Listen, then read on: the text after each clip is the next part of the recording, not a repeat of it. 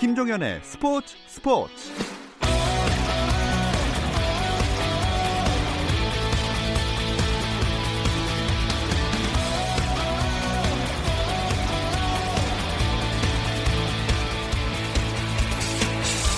스포츠가 있는 저녁 어떠신가요? 아나운서 김종현입니다. 오늘 하루 스포츠계를 돌아보는 스포츠 타임라인으로 김종현의 스포츠 스포츠 출발합니다.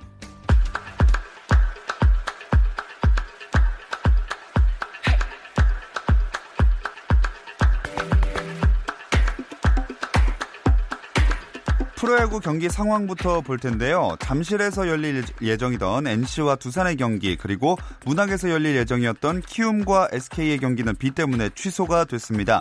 나머지 세 경기는 예정대로 열리고 있는데요. 대구로 먼저 가보겠습니다. 5할 승률과 함께 공동 5위로 올라선 KT가 삼성을 상대하고 있습니다. 이 경기 현재 8회 초고요. 삼성이 3대 0으로 앞서고 있습니다. 또 사직에서는 힘겹게 8연패를 끊어낸 롯데가 3연패에 빠진 기아와 대결을 하고 있는데요. 어, 지금까지는 6회 초고요. 롯데가 조금 더 앞서고 있습니다. 점수는 6대입니다. 청주에서는 상승세를 탄 LG가 차우찬을 앞세워서 4연승을 노리고 있습니다. 한화와 맞대결을 펼치고 있는데 조금씩 4연승에 가까워지고 있네요. 5회 말 LG 5점, 한화는 1점입니다. 대한축구협회가 선수 폭행 파문으로 대표팀 감독직에서 사퇴한 최인철 감독 관련 기자 간담회를 열었습니다. 김판곤 대한축구협회 국가대표 전력강화위원장은 여자 국가대표팀 감독 선임 결과가 실망을 안겨 위원장으로서 사과드린다면서 전권을 부여받은 위원장으로서 무거운 책임감을 느낀다고 밝혔습니다. 또 김 위원장은 기존의 3명의 우선순위 대상자를 올렸고 1순위 감독이 실패했기 때문에 2순위 후보와 협상을 하겠다고 덧붙였습니다. 유로 2020 예선에서 벨기에가 도움 해트트릭을 기록한 케빈 더브라이너의 맹활약에 앞세워 6연승을 달렸습니다. 벨기에는 스코틀랜드와의 유로 2020 예선 I조 6차전 원정 경기에서 4대 0으로 이겼고 이로써 벨기에는 승점 18점을 기록해 2위 러시아를 제치고 조 선두를 유지했습니다. C조에서는 네덜란드가 에스토니아를 4대 0으로 이겼고 독일이 북아일랜드를 2대 0으로 이기면서 독일이 조 선두에 올랐습니다. E조의 크로아티아는 아제르바이잔과 1대 1로 비겼습니다. 프로배구 남자부 삼성화재가 외국인 선수를 교체했습니다. 삼성화재는 tryout에서 영입한 조셉 노먼과 계약을 해지하고 새 외국인 선수 안드레스 산탄젤로를 영입했다고 밝혔는데요.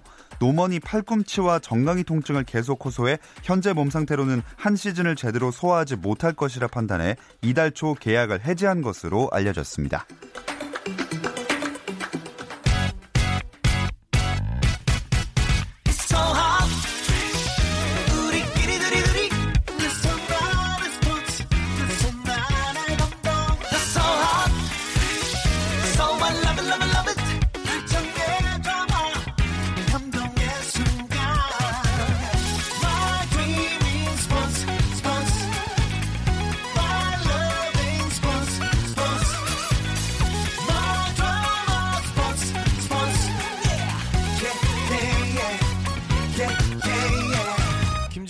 스포츠 스포츠.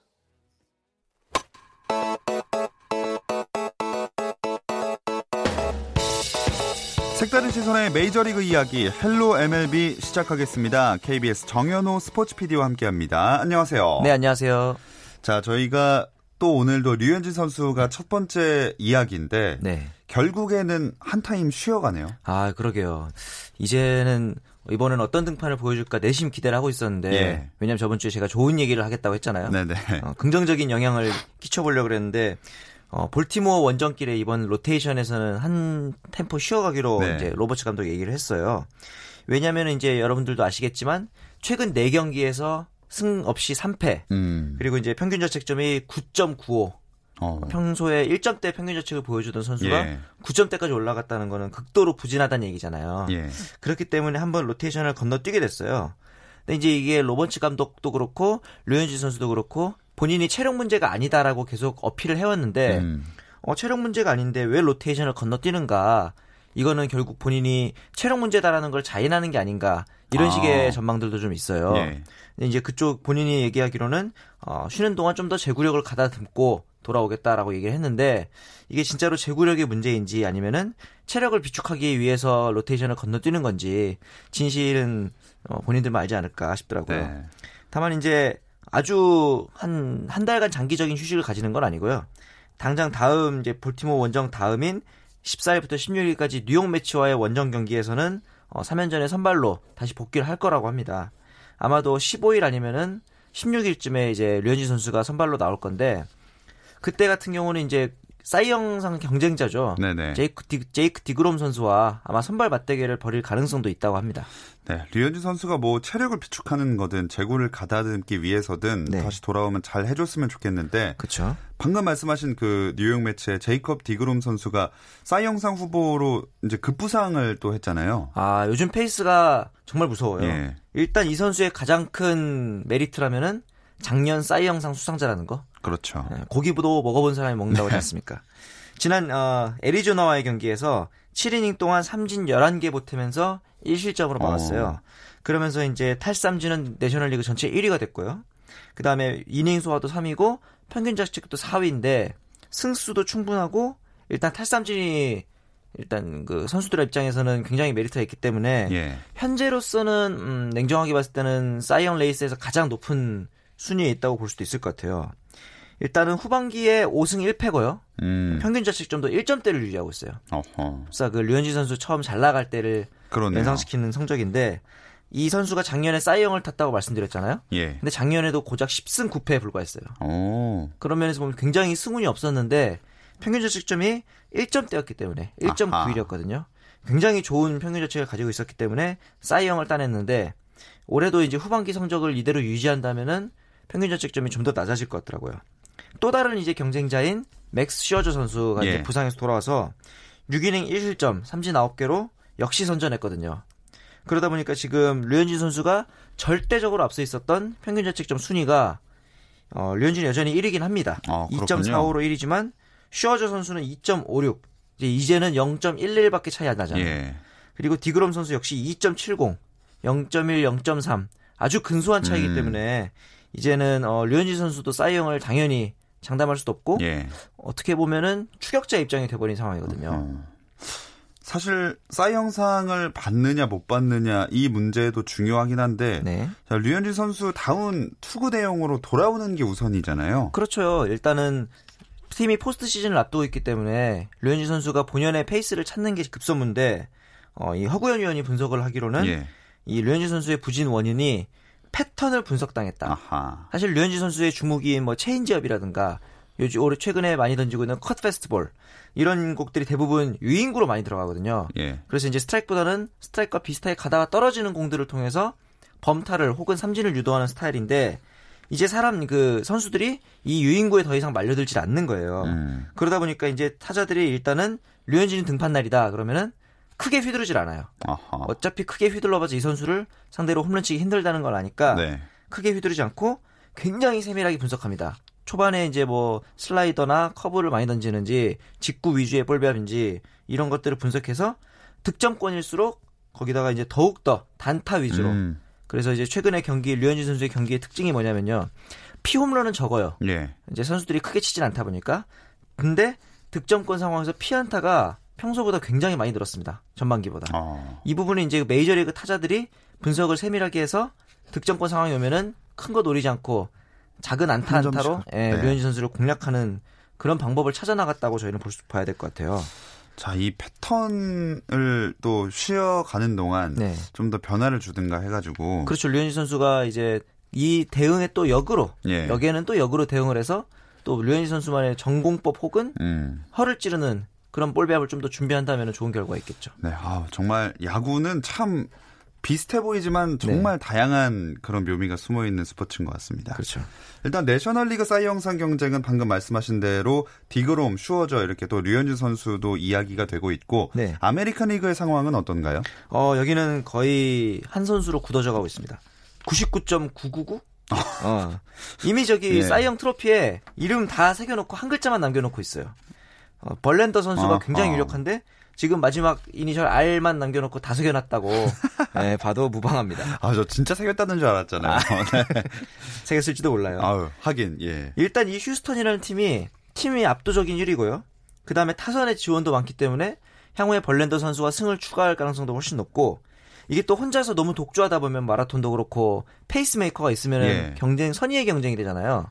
근데 팀 내 경쟁자가 사이영상 경쟁자인 게리 콜이 있어요. 음. 그러다 보니까 여러모로 벌렌더 선수의 사이영상 등극이 확정적인데 다승 1위, 평균 자책 1위, 탈삼진도 2위인데 이 경쟁자인 게리 콜이 1위이기 때문에 음. 거의 이제 트리플 크라운이 유력하지 않을까 싶을 정도로 지금 아메리칸 리그의 경우에는 어, 벌렌더 선수라고 제가 떠들고 다녀도 될 거라고 어. 생각을 합니다. 뭐 그렇게 말씀하시면 갑자기 못할 수도 있는 거 아닌가요? 제가 또 약간 그렇게는 들어서. 네. 아, 뭐, 남의 나라 선수니까 뭐 큰 상관은 없을 수도 있지만. 어쨌든 그렇죠. 싸이 영상 경쟁 이렇게 얘기를 해봤고, 홈런왕이나 신인왕은 어때요? 아, 여기도 꽤 재밌어요. 왜냐면은, 앞서 제이크 디그롬 선수가 뉴욕 매치 선수였잖아요. 예. 이 뉴욕 매치 같은 경우는 포스트신 진출은 힘들어졌으나, 싸이 영상과 더불어 홈런왕을 배출할 가능성이 매우 높습니다. 음. 어, 뉴욕 매치의 신인인 피트 알론조 선수가 어, 어제 연타석 경기 연타석 홈런을 치는 거를 필두로 해서 네. 47개를 쳤어요 벌써 어. 홈런을. 그래서 지금 메이저리그 전체 1위입니다. 그래서 지금 내셔널리그 홈런왕은 알론조가 47개로 1위. 그리고 이제 류현진의 팀 동료인 코디 벨린저랑 예. 수아레즈 선수가 44개로 그 뒤를 바짝 쫓고 음. 있거든요. 이 경쟁 구도가 지금 유력하고 만약에 피트 알론조 선수가 홈런왕을 차지하게 되면은 신인이 홈런왕을 차지하게 되는 거거든요. 어, 이게 이제 2017년도에 뉴욕 양키스 에런 저지 이후에 2년 만에 있을 기록이 될 수도 있고요. 음. 반면에 이제 아메리칸 리그 같은 경우는 아마 팬들도 많이 아시는 마이크 트라웃 선수가 있어요. 네. 굉장히 유력한 홈런왕 후보였는데 최근에 발등을 수술을 받으면서 한 세네 경기 정도 건너뛰게 됐답니다. 예. 그래서 아마 홈런왕 경쟁에서 조금 변수가 생기지 않을까 하는데 워낙 좀 차이가 많이 나요. 그래서 MVP를 플러스 홈런왕까지 타가는 데 있어서는 큰 지장은 없을 것 같다고 합니다. 음. 그리고 이제 신인왕을 말씀하셨는데 홈런왕을 차지하는 선수가 신인왕이라고 못하겠습니까? 그렇죠. 예, 알론조 선수가 여기도 어, 그 트로피 있잖아요. 네. 이름 다섯 개나 따고 보시면 돼요. 이제 마지막 이니셜만 남겨놨습니다. 예. 마지막 5인가요? 5만 남겨놨어요. 예. 이제 최다 홈런 신기록 여부만 보면 될 것 같아요. 음. 저지 선수 앞서 말씀드린 저지 선수가 52홈런인데 아, 다섯 개 남았거든요. 어, 갱신할 가능성이 꽤 높습니다. 음. 반면에 아메리칸 리그 같은 경우는 신인왕이 어, 그렇게 눈에 띄는 선수는 없는데 네. 그나마 휴스턴에 있는 알바레즈 선수가 일단 3연속 이달의 신인을 수상하기도 했고 음. 어, 이번에 70경기 만에 팀 신인 최다 홈런 기록도 깼거든요. 네네. 그렇다는 점에서는 가장 유력한 후보라고 보시면 될 것 같아요. 음. 어 그러면 일단 홈런왕 신인왕 좀 뭔가 차이가 나는 내셔널리그와 아메리칸 리그인 것 같고요. 아무래도 온도 차이가 좀 많이 나죠. 예. 또 추신수나 최지만 선수처럼 우리나라 메이저리거 활약은 어떤가요? 추신수 선수는 꾸준히 안타를 치고 있어요. 그런데 이제는 어, 포스트 시즌도 약간 물 건너간 와중에 음. 가장 필요한 게 본인의 최다 음, 개인 시즌 최다 홈런 아, 신기록 경신인데 이번 주에는 홈런이 없었습니다. 음. 그나마 이제 좀 위안거리가 많이 남은 오클랜드전인데 텍사스랑 오클랜드가 경기 많이 남았는데 추신 선수가 오클랜드전에 홈런이 가장 많아요. 그래서 이제 남은 경기 때 오클랜드전에서 좀 홈런을 기대해 볼 수 있지 않을까 싶고 최지만 선수가 좀 부진합니다. 일주일 내내 안타가 단 하나뿐이었어요. 어허.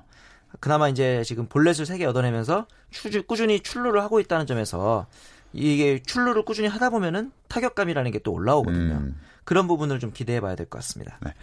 자, 그럼 정현호 PD의 시선을 사로잡은 이슈나 화제 장면도 되짚어보는 정현호의 핫클립으로 넘어가 보겠습니다. 오늘은 어떤 이야기죠? 어, 보스턴의 레전드인 데이비드 오티지 선수가 지난 6월에 고향인 도미니카에서 총을 맞았어요. 어. 총기 피습을 허리에 관통상을 당해서 굉장히 어, 중상이었거든요.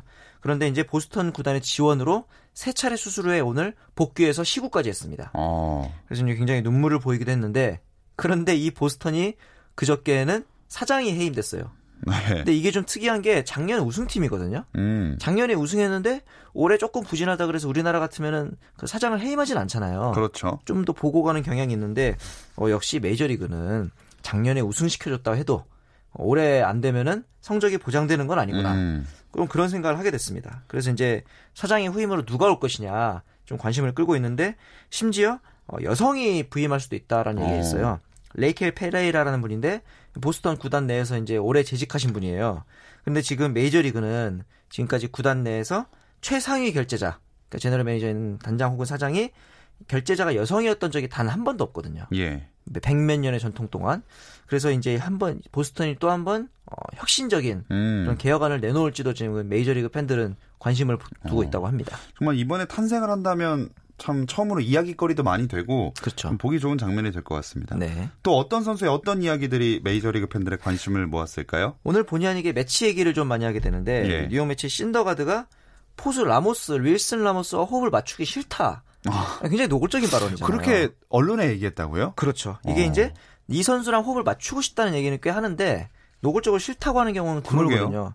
그래서 찾아봤더니 이 캘러웨이 감독이 어, 신더가드가 전담 포수인 다른 선수를 요구했는데 예. 이 내용을 거부하고 라모스를 강요했다 그래요. 어. 그러다 보니까 신더가드는 당연히 이제 그 전담 포수를 원한다라고 했는데 마치 뉘앙스가 나는 라모스가 싫어요처럼 아. 들리긴 했지만 이러다 보니까 이제 신더가드 선수가 내년에 이제 계약 만료거든요. 네. 아마도 이런 불협화음 때문에 팀을 떠나지 않을까 음. 팀에서는 그렇게 예측을 하고 있다고 합니다. 참 뭔가 의도와 다르게 해석이 돼버린 것 같아서 네네. 선수끼리도 괜히 관계가 좀 그렇죠. 어색해 질 것 같네요. 잘해보자고 하는 건데 예. 괜히 어색할 수가 있겠죠. 자, 좋습니다. 오늘 야구 이야기는 그러면 여기까지 듣겠습니다. 정현우 스포츠 PD 고맙습니다. 감사합니다. 짜릿함이 살아있는 시간 김정현의 스포츠 스포츠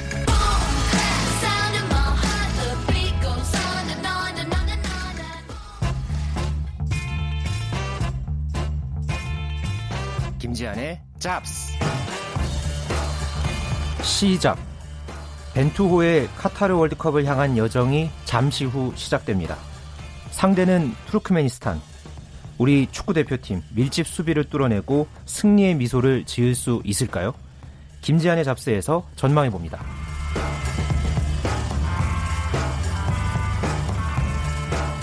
스포츠계의 다양한 이슈들을 만나보는 시간입니다. 잡다한 스포츠 이야기 김지한의 잡스 중앙일보 김지한 기자 함께합니다. 안녕하세요. 네, 안녕하십니까. 어, 잡스에서도 축구 이야기를 나누게 됐는데 이거는 뭐 중요한 경기가 조금 뒤에 열리기 때문이겠죠? 그렇습니다. 지금 어, 저녁 8시 47분이니까 한 2시간 10분 뒤 정도 되겠네요. 네. 우리 축구 대표팀의 이 카타르 월드컵을 향한 여정이 이제 시작이 됩니다. 카타르 월드컵 본선이 2022년 11월 21일에 개막을 하거든요.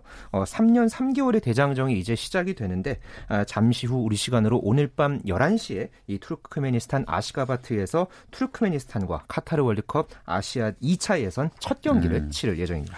대부분의 청취자분들에게 투르크메니스탄 생소하고 가본 적도 사실 거의 없을 나라 같은데 네. 김재한 기자는 혹시 가보신 적이 있나요? 저는 가봤습니다. 오 네, 저는 이 나라를 2년 전에 한번 가볼 일이 있었어요. 예. 그때가 그 실내 무도 아시안 게임이라는 대회가 음. 여기서 열려서 어 제가 이 경기가 또 이번에 또 공교롭게 열리는데 이 투르크메니스탄 수도 아시가바트를 제가 한번 가봤는데요.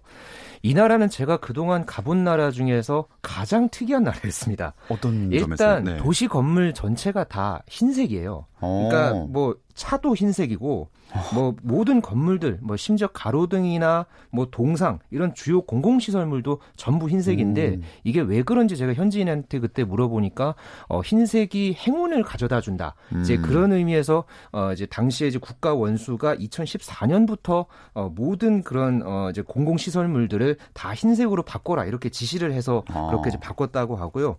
그래서 굉장히 깨끗한 도시 이미지를 보여주기 위해서 뭐 도로 같은 경우에도 굉장히 기름칠을 한 것 같은 네, 약간 아, 그런 분위기. 도로도 흰색은 아니죠? 도로는 흰색은 아닙니다. 네. 하지만 굉장히 이. 깔끔하고 어. 네, 기름이 마치 이렇게 번들번들 이렇게 예, 칠해져 예. 있는 듯한 네, 그런 분위기였고 뭐 중앙아시아에 일단 위치해 있는 나라고요. 이 나라가 이 천연가스 매장량이 한때 세계 4위까지 올라갔던 네, 그런 부국이기도 했습니다. 우리나라에서는 사실 직항이 없는 그런 나라이고 네. 거리가 한 6,000km 정도 떨어져 어. 있어서 어, 우리 대표팀도 요번에 갈 때 터키 이스탄불을 거쳐서 네. 네 이제 투르크메니스탄 으로 넘어갔습니다. 자, 이 투르크메니스탄 생소하긴 하지만 그래도 축구 대표팀과 제 기억에도 그렇고 맞붙은 적이 몇 번은 있는 것 같거든요. 네, 어, 정확하게는 세 번 맞붙었고요. 그런데 이 중에서 우리가 다 이기거나 뭐 다 진 적이 없었다거나 그런 게 아니라 두 번 이기고 한 번을 졌습니다. 오. 어. 네, 98년 방콕 아시안 게임 때 우리가 조별리그에서 맞붙어서 2대 3으로 어, 졌던 그런 기억이 있고요. 하지만은 2008년 이 남아공 월드컵 아시아 3차 예선 때 우리가 4대 0 그리고 3대 1로 승리를 거두면서 우리가 두 번 이기고 한 번을 졌습니다. 현재 그 피파 랭킹에서도 투르크메니스탄이 132위, 그러니까 예. 우리가 37위니까 사실은 조금 어느 정도 전략 차가 나는 게 또 사실입니다. 음. 하지만 또 방심할 수 없는 것이 그 말씀하신 터키 이스탄불에서 그 조지아랑 평가전을 했었잖아요. 네. 그런데 이 경기가 뭐 전술을 새롭게 들고 나왔다고는 하지만 결과도 그렇고 내용도 아쉬운 경기였거든요. 네, 지난주 목요일이었죠. 이 투르크메스탄전을 대비해서 이 유럽의 어, 다크호스로 꼽혔던 이 조지아와 평가전을 치렀는데요. 어, 경기 결과도 2대2 무승부도 아쉬웠고 뭐 황희조 선수가 두 골을 넣기는 했습니다만 좀 경기 보고 경기를 보셨던 팬들 입장에서는 좀 아쉬워했던 그런 반응들이 상당히 많았습니다. 뭐 말씀해 주신 대로 이 실험을 위해서 치른 경기이긴 했는데 전반 같은 경우에는 좀 2선과 3선 사이의 간격도 좀 벌어졌고 전체적으로 공격 전개가 원활하게 이루어지지 않으면서 경기 끝나고 나서 벤투 감독조차도 그동안 했던 경기 중에 최악이었다. 어. 이렇게 또 이야기도 했을 어, 이야기를 했을 정도였고요. 어, 후반에 물론 황희조 선수가 잘 하면서 또 우리가 앞서 나가는 상황도 있었지만은 결국 후반 막판에 집중력이 떨어지면서 우리 입장에서는 이 월드컵 예선 첫 경기를 앞두고 어, 예. 어, 아픈 예방 주사를 맞았던 경기였다. 어, 이렇게 또 보는 시선들이 음. 많았습니다. 그 경기를 좀 더 얘기를 해보자면 쓰리백을 들고 나왔고 윙백도 굉장히 특이하게 세웠는데 네. 이런 수비 전술이 문제라고 봐야 될까요? 일단 선수들이 전체적으로 쓰리백에 대해서 조금 적응이 덜 됐다. 뭐 그렇게 좀 볼 수 있었던 경기였어요. 뭐 당시에 이제 벤투 감독이 좌우 측면에 김진수 선수 그리고 황희찬 선수를 넣었는데 네. 뭐 황희찬 선수는 원래 공격수잖아요. 그렇죠. 근데 이날 경기에서는 이제 측면 풀백 역할까지 맡아서 어제 나왔는데 조지아가 사실 수비적으로 나올 줄 알고 이 카드를 꺼내들었거든요. 음. 그런데 조지아가 오히려 공격적으로 나섰죠. 그렇게 되면서 우리 선수들이 전체적으로 초반부터 조금 당황한 기색이 네. 역력했고요.